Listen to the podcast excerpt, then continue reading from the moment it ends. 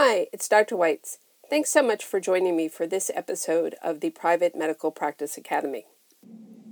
As a physician, regardless of your specialty or where you practice, you're going to want to have malpractice insurance. But it's not as simple as just calling up an insurance broker and saying, Hey, I want to get malpractice insurance. Today, I'll tell you about the different types of malpractice insurance and some of the things you're going to want to consider when trying to evaluate which is the best one for you. To start with, you need to understand the requirements of the state or states where you practice. Many states require that all physicians have malpractice insurance, although the mandatory amount of coverage can vary. Some states have tort reform, basically a fancy way of saying that there are limits on how much you can be sued for. For example, in Louisiana, where I live, the most that an individual physician is on the hook for is $100,000 per incident. Anything above and beyond that is covered by something called the Patient Compensation Fund. So, my malpractice insurance has a component for both the individual and then also a contribution to the Patient Compensation Fund. You're going to want to check with your state medical board to understand your state's malpractice insurance requirements. You're also going to want to make sure that you have adequate coverage, but on the other hand, you also don't want to overpay for coverage you don't need. One of the things I want to point out to you is that even if you work in a state that doesn't require malpractice insurance, you're still going to need it. Why? Because you need malpractice insurance in order to get hospital privileges. And okay, maybe you're thinking, well, I don't need hospital privileges. Yes, but you also need malpractice insurance in order to get commercial insurance contracts. If you read your commercial insurance contracts, you'll see that they all require that you have some base amount of malpractice insurance. Even in the rare instance where you're not absolutely required to have malpractice insurance, the pros of having it outweigh the cons. As a matter of fact, the only real con is the cost of paying for it. And in reality, the expense is minimal compared to the amount you could be on the hook for if a patient files a suit against you. Even if you know with 100% certainty that you did nothing wrong and will never actually have to pay a cent in damages, you still have to defend yourself against the suit. Your legal defense alone can cost tens of thousands of dollars, which in most cases is far more than the cost of your malpractice coverage. I want to share some statistics about malpractice lawsuits from the AMA. Approximately one third of all physicians are going to have a malpractice claim against them at some point during their careers. The longer you practice, the more likely it becomes that you're going to get sued. As a matter of fact, almost half of all physicians over the age of 55 have been sued at least once. And of all the suits filed, approximately 50% of them go to trial.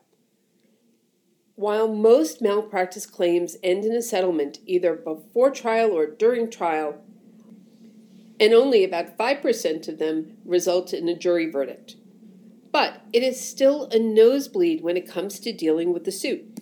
You'll still be forced to pay for legal services and defense fees unless you have malpractice insurance to cover those costs for you. Now that you're thinking to yourself, I need malpractice insurance, let's actually talk about the different types of insurance that are available to you. The first is claims made coverage. With a claims made policy, your insurer is only going to cover malpractice claims if the claim is made against you. Basically, a demand or a lawsuit has to be made against you within your policy period, and the date of the alleged incident has to be within that period. For example, say your policy period runs from January 1st, 2021 to December 31st, 2023. If a patient files a claim in 2024 for an incident between 2021 and 2023 and you didn't renew your policy, the company is not going to pay this claim. As soon as the policy period ends, so does the coverage, regardless of when the patient files the claim. Now, this is one of the things that can be very confusing about claims made coverage. If you have claims made coverage, you are going to need either a tail or nose insurance. tail coverage is purchased from your previous carrier, while nose coverage is purchased from your new carrier. Doctors usually choose one or the other, but not both. Having either tail or nose coverage ensures that any claims made by patients from a previous practice are still covered, even when you're at the new practice or you have changed insurance carriers. Then there's occurrence coverage. This is the broadest and most protective type of medical malpractice policy. With this, it doesn't matter when the lawsuit is filed, so long as the incident occurs during the policy period. Because occurrence coverage is the most comprehensive choice, its availability in the marketplace is limited, with only a few carriers actually offering it. Needless to say, it's also more expensive. It prevents you, though, from needing to get tail coverage when a claims policy ends. So, in general, it's the best way to protect yourself, and it offers the flexibility to cancel one policy and get a new policy whenever you want. As I always say, there is no such thing as free lunch. Even though occurrence coverage offers the best protection, it's not as commonly purchased as claims made coverage because of the cost and the limited carrier availability. Now, as a brief aside, there's also something called claims paid coverage. This is one of the least common coverage options. With this type of coverage, the claim isn't recognized until the indemnity pays out or the claim closes. The downside to this type of coverage is that if you do have a claim made against you, as long as that claim remains open, you need to maintain that coverage with the claims paid insurance carrier. What this means is that you could be paying premiums for years when you don't want to because you have to maintain it until the claim is closed. Now, that can often take three to four years. And if you don't want to do that, you end up having to get an even larger tail payment to get out of the policy. I also want to point out to you that if you do choose to cancel or switch the insurance carriers before the claim pays out, and you don't pay the larger tail payment, you run the risk of having to pay the claim out of your personal assets. So you should see that this is the least optimal of the options that I've presented to you. Now, let's talk about how much malpractice insurance costs. There are several factors that affect how much malpractice insurance costs. As with all types of insurance, how much coverage you will need will directly affect how much you pay in insurance premiums. As I said earlier, you're going to want to understand your state's requirements for the minimum amount of coverage that you need to maintain. You'll also want to understand your state's laws regarding malpractice so you understand what your potential personal exposure is. After that, how much liability coverage you purchase is really based on your own comfort level. Obviously, the more coverage you buy, the more you can expect to pay each month.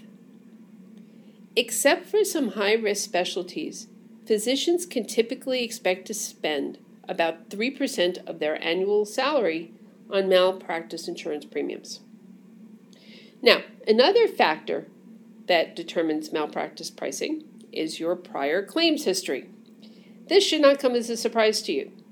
It's really not any different than car insurance. If you have lots of accidents, then of course you're going to pay more for car insurance, if you can even get it. Similarly, if you had malpractice claims filed against you in the past and you're looking for new malpractice insurance, the companies are going to treat you as a higher risk.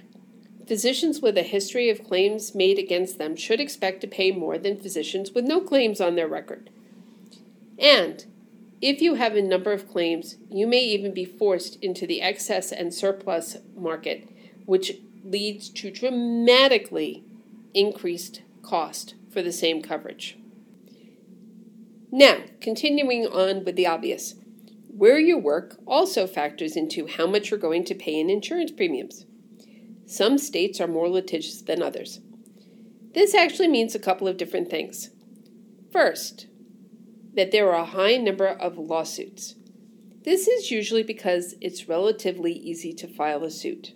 As an example, it's really easy in Louisiana for somebody to file a medical malpractice lawsuit, and it costs them very little money. Once a suit is filed, it goes before a medical review panel that consists of one physician for the plaintiff, one physician for the defendant, i.e., the doctor being sued, and one that's mutually agreed upon by both sides. Now, if the medical review panel finds in favor of the physician being sued, then the case is usually dropped. Otherwise, or if the medical review panel finds in favor of the plaintiff, it can go to a jury trial, unless, of course, you settle out of court. More often than not, the suit gets dropped and there's no settlement. But here's the thing it's still a hassle. That's why having malpractice is so important. And in states where it's really easy to file a lawsuit or a lot of lawsuits are filed, you're going to pay more for malpractice than someplace else because they still have to defend you even if the case is never settled. Back to defining what I mean when I say some states are litigious. Some states don't limit the amount that plaintiffs can be awarded. If it's easy to file a suit and or there are no caps on what a plaintiff can be awarded, you can bet that your premiums are going to be higher. Now, some states have tort reform laws that do put a cap on how much an injured party can be awarded for non economic damages such as pain and suffering. This is why knowing your state's laws is so important. As should be obvious, states with strict tort laws have lower malpractice premiums than states that don't have those restrictions. Now, regardless of your location, your claim history, and your coverage amounts, certain specialties are always going to pay more than others. Most insurance companies look at both how often physicians are sued in a given specialty and how expensive those lawsuits are, on average, when they're determining how to set their premiums. One way to bring down the cost of your malpractice premiums when you're first starting out is to select a claims made policy with a maturation date. This can save you money in your early years, but over time, usually after five years, it's going to actually have the same premium as an occurrence based policy. Now that I've gotten your attention, because obviously we're going to save you some money here, claims made policies with a maturation date are essentially a step system in which the rates you pay increase over time from year one to year five. This comes from the idea that you're less likely to face prosecution in your first year of coverage when you haven't actually seen as many patients. By year five, you maximize the potential time for a potential liability due to the statute of limitations. So basically, at five years, the premium is then mature and is going to be the same going forward. For each year you hold a claims made maturation policy, your rates are going to increase until year five.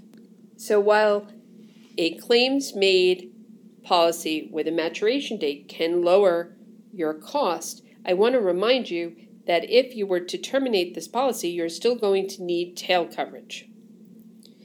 As a general rule, claims made coverage still is more economical in private practice over the course of your career. And let me tell you that as a perk, most claims made carriers actually offer a free retirement tail. So if you have the same carrier the entire time you're in practice, you will not have to buy a tail, more likely than not, when you retire.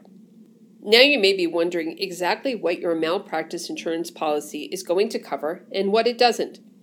Malpractice insurance generally covers any claim made against the medical provider because of bodily injury based on services provided, a lack of services provided, or medical negligence.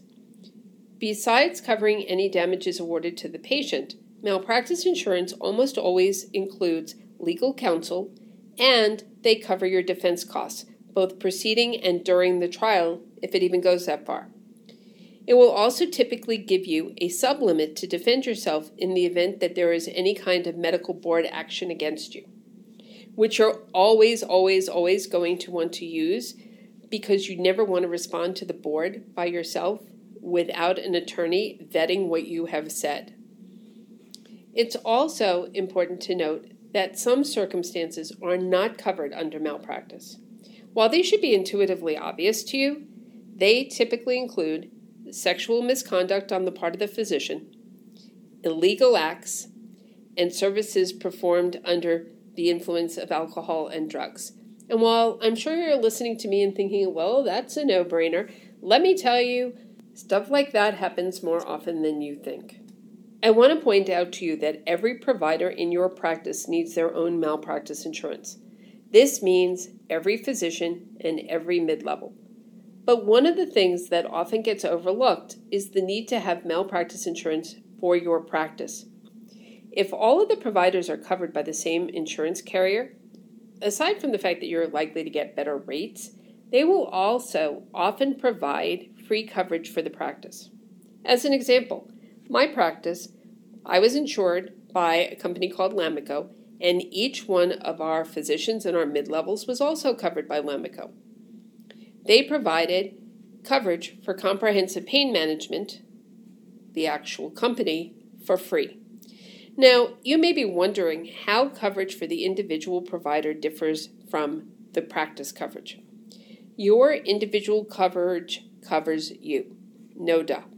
But let's say that one of your employees tells the patient to take a Tums instead of calling 911, even though the person has called in and says, I have crushing chest pain and I'm short of breath. The patient dies of an MI and the family sues. The physician didn't see that patient. The mid level didn't see that patient. It was somebody who answered the phone who told the patient, oh, take a Tums. It's your practice that's liable. Your practice coverage covers this. So, now some final points. Before you sign up for a policy, be sure to compare prices and policy terms across different insurers in order to make sure that you are getting the best policy for your money. Then, before you sign the policy, read it thoroughly and understand what it covers and what it doesn't before you sign up. And my final point when you are actually filling out and submitting the application, you want to make sure that the information is 100% accurate. If your insurance provider can prove that you weren't honest on your application, you will be liable for paying all costs and damages associated with any malpractice claim. Thanks for joining me. Please be sure to sign up for my newsletter below. I'll be sending you tips on how to start a practice, grow a practice, and then add multiple services so that you can maximize your revenue.